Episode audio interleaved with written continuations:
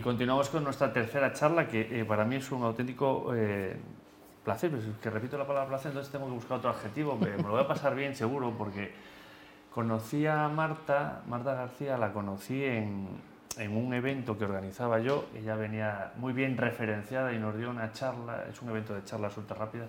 Y Marta pues eh, brilló con brillo propio. Eh, y veréis, yo creo que lo intuiréis ahora porque ¿qué tal Marta? ¿Cómo estás? Pues bien, intentando brillar con, con brillo propio, que me lo has puesto muy difícil lo del brillo. eh, aunque la charla a mí eh, me, me, llamó mucho la atención porque toda la charla se basó en una pregunta uh -huh. que hacías, que es ¿y tú para qué me vales? Y tú eres una persona que, corrígeme si me equivoco, a lo largo de tu carrera profesional había entrevistado sobre 10.000 personas. 10.000, ¿no? qué buena memoria tienes. ¿sí? Pero es que la cifra, la verdad Todos es que en fila. cuando tú eh, solo sobre una entrevista de trabajo ya te tensiona, sí. imagino imaginarme que has hecho 10.000 entrevistas de trabajo, con lo que es una es, una, es un momento pues bastante importante en la vida uh -huh. profesional de la gente. Y seguro que tienes muchas, muchos tips, preguntas, respuestas. Entonces, a mí, esa, a tú, ¿para qué me vales? Sí. Creo que es como la esencia de esto, ¿no? Cuéntanos. Sí, señor. Yo tengo dos teorías, la del ¿y tú para qué me vales? y una que tú no conoces, que si tienes tiempo y ganas te cuento, que es la teoría del jarrón chino, pero igual eso es para otro día. Bueno, el para qué me vales, ¿cómo empieza? Pues empieza hace muchos años, en, siendo yo jovencita, porque yo también he sido joven, que estudió la carrera de turismo porque a mí me gustaban los idiomas, los viajes, las personas, y mi ilusión juvenil era llevar gente de un sitio a otro. Eh, es, quería llevar gente de un sitio a otro, pero igual a mí me llevé muy mal, porque 15 años después, un día miro a mi alrededor y lo que estoy haciendo es eso que bien sabes, que era vender cable coaxial. Uh -huh. Yo no sé lo que es el cable coaxial. Vendía kilómetros y no me llenaba nada. Y por primera vez en mi vida me pregunto a mí misma, pero Marta, ¿tú para qué vales? Para vender cables, sí, pero no me gusta. ¿Para qué vales y que te guste? Y entonces yo recordé que mis padres me llamaban cuando era pequeña, mi padre la bisagra, porque unía a la gente, y mi madre la vaselina, porque lo suavizaba todo a mi alrededor. Y dije, ya sé de dos cosas para, dos cosas para las que valgo, para um, unir gente y para suavizar las relaciones. Y empecé a encontrar, y siempre eran verbos, y no eran roles, sino que eran unir a la gente, escucharla, orientarla, aconsejarla, empujarla, ayudarla, formarla. Eran verbos, no eran ser secretaria, ser telefonista, ser contable, que esos son roles. Eh, esa reflexión me llevó a querer entrar, aunque fuera por la puerta de atrás del hermano más pobre y más miserable de los recursos humanos, que es trabajo temporal. Y me coloqué a primeros de los 90, en el 91-92, en una gran compañía, entonces eran 25, ahora es una de las tres grandes compañías de trabajo temporal. Y el primer día aprendí la lección de mi vida. Yo tenía que entrevistar, que te conté a una punky llena sí, de, sí, sí, de imperdibles, y, y yo estaba aterrorizada. Y mi jefa me dijo, Marta, en trabajo temporal todo el mundo vale para algo. En selección no es así, es distinto, hay que buscar el encaje persona-puesto. Pero en trabajo temporal tú vas entrevistando gente y tienes cajitas donde metes gente que te vale para algo. Esta me vale para recepcionista, esta me vale para atender clientes, este me vale para cargar muebles. Y me dijo, Marta, todo el mundo vale para algo, solamente hay que averiguar para qué. Saber la cajita. Y me he pasado, pues tengo, lo, lo, voy a confesar, 66 años, me he pasado 44 años buscando el, el qué sabes hacer, el mío y el de los demás. Unas veces en selección y otras eh, cuando yo descubro el mundo del outplacement, al que me he dedicado muchos años, descubro que yo puedo ayudar a los demás a encontrar el para qué me vales. Porque el que entrevista le interesan mucho las competencias y un montón de cosas, pero lo que realmente está buscando es para qué le vale esa persona.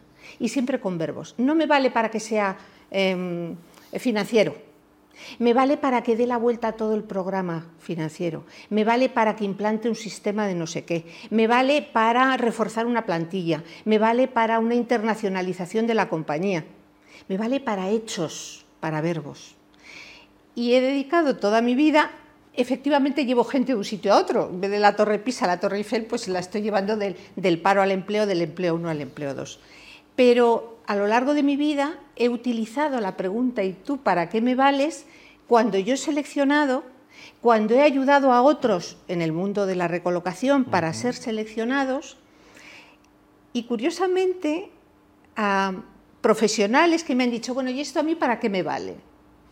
Pues hombre, ¿tienes hijos? Le dije a uno, sí. ¿Qué edad? Pues 16, 17 y tenía que buscar carrera. Y claro, las carreras son títulos, médico, enfermero, mm, contable, Abogado. abogado. Y yo le decía, no, pensad juntos tu hijo y tú, ¿para qué vale tu hijo?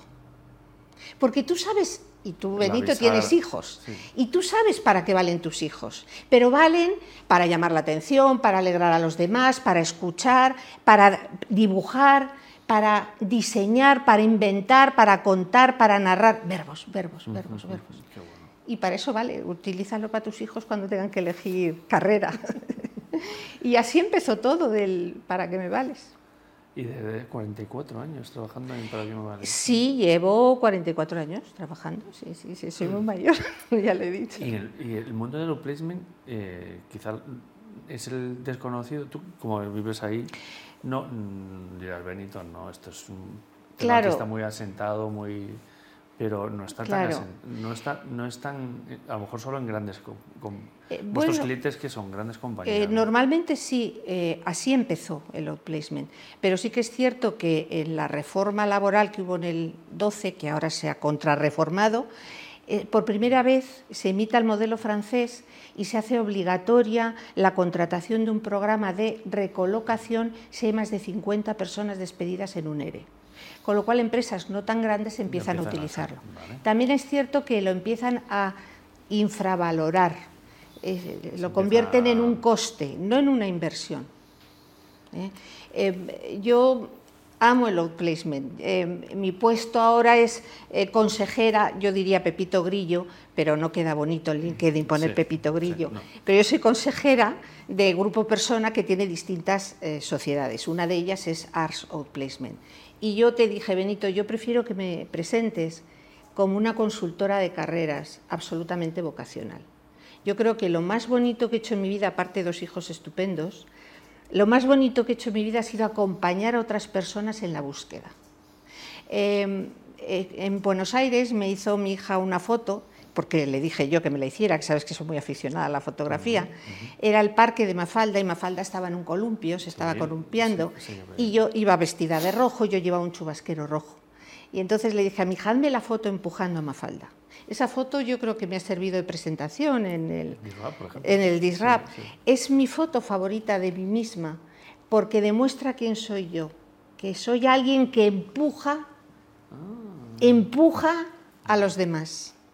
No empuja, ¿eh? Ojo. Sí, sí, sí, sí. Ese empujo del, del que a veces te columpio. hace falta para, Sí, para, sí, para salir y dar el paso. Sí, y entonces estos son charlas corporativas, pensamos mucho en la empresa y a mí me gustaría que esto pudiera escucharlo gente o que quiere cambiar de empleo, o que quiere cambiar de área, de departamento, o que le han despedido y está en la calle, Cuando tienes, cuando que estás se plantee yo para qué valgo.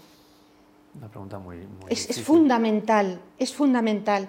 En nada empiezas a lanzar currículums, pero si no sabes para qué vales. Empiezas a mandar ofertas, pero si no sabes para qué vales. Yo para mí eso es lo fundamental. Y por dónde empiezas con esa pregunta es muy amplia. ¿Para, para qué vales?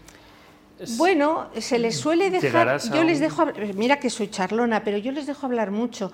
A veces pueden estar en una acogida una hora hablando. Hombre, les digo, si vas por los Reyes Católicos y no avanzas, ya te preguntaré un poquito. Pero yo les dejo hablar y tomo nota de todo lo que dicen. Y en lo que dicen muchas veces aparece aquello de para lo que valen y no son conscientes. Y que hay que dejarlo y que madure. ¿no? Sí, y a veces sugieres y otras son ellos los que con una serie de ejercicios van descubriendo cosas. Pero hemos hecho cosas tan bonitas como decirle a una candidata, haz una, una tormenta de ideas en la cocina con tu marido, tu suegra y tus dos niñas. Y saldrá. A ver qué sale, para qué vales. Y salía. Y luego ese para qué vales te lleva a la profesión. Claro, ese para qué vales luego lo tienes que vestir lo tienes que vestir con métodos de comunicación verbales y escritos, desde hacer una entrevista, mm, contestar una oferta, hacer un currículum, aparecer en LinkedIn. De nada vale que aparezca en LinkedIn que eres el director general de tal cosa, si ya no eres ese director general y además no quieres volverlo a ser nunca.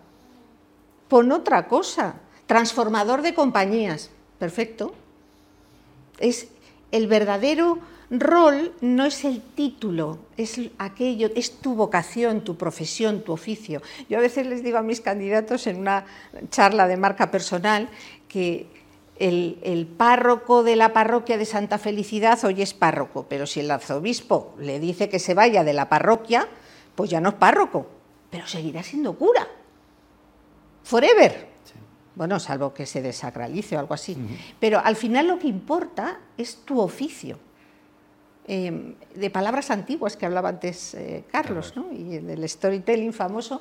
Yo he sido una cuenta cuentos toda mi vida. Un día me dijeron que lo que yo hacía era storytelling, me sorprendió, no sé si agradablemente o me, me, dejó, un poco impactada. Eso te puedo contar. Bueno, pues muy bien. No, sé cómo vamos de tiempo. Porque no lo sé. Es como me vamos bien. A ti, te aseguro que está con él. vamos bien. Vale, vale. Ahí lo he pasado bomba. Muy bien. Oye, ¿y lo del jarrón chino? ¿No lo puedes decir? ¿Da tiempo? Sí, yo creo que sí.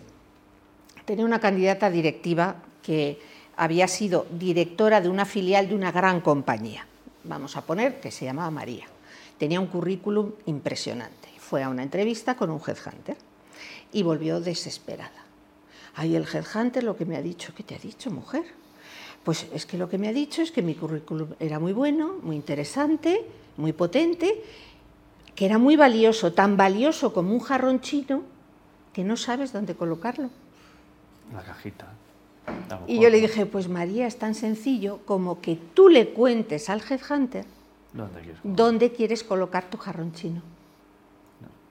Y esa ha sido también la base de mucho entrenamiento para entrevistas. Si alguien me escucha y tiene una entrevista cerca, que se atreva a decir, esto que yo sé hacer, a ti te vale para tal, tal, tal. Mi jarrón chino te encaja en ese salón, en ese patio, en esa cocina. Esa es la historia del jarrón chino. Súper chula. esa no la conocías. No. ya te daré una charla de rap. Empezamos con el D-Rap. Eh, sí, hay que fomentarlo y buscar gente buena. Un mes, un mes. Fenómeno. Bueno, Marta, muchísimas gracias. A ti, me ha encantado, me he pasado genial. Genial. ¿Ya? Pues hasta aquí la charla con Marta. Espera, Marta, no te vayas, no te vayas, que ahora, ahora cerramos. Ay, por Dios.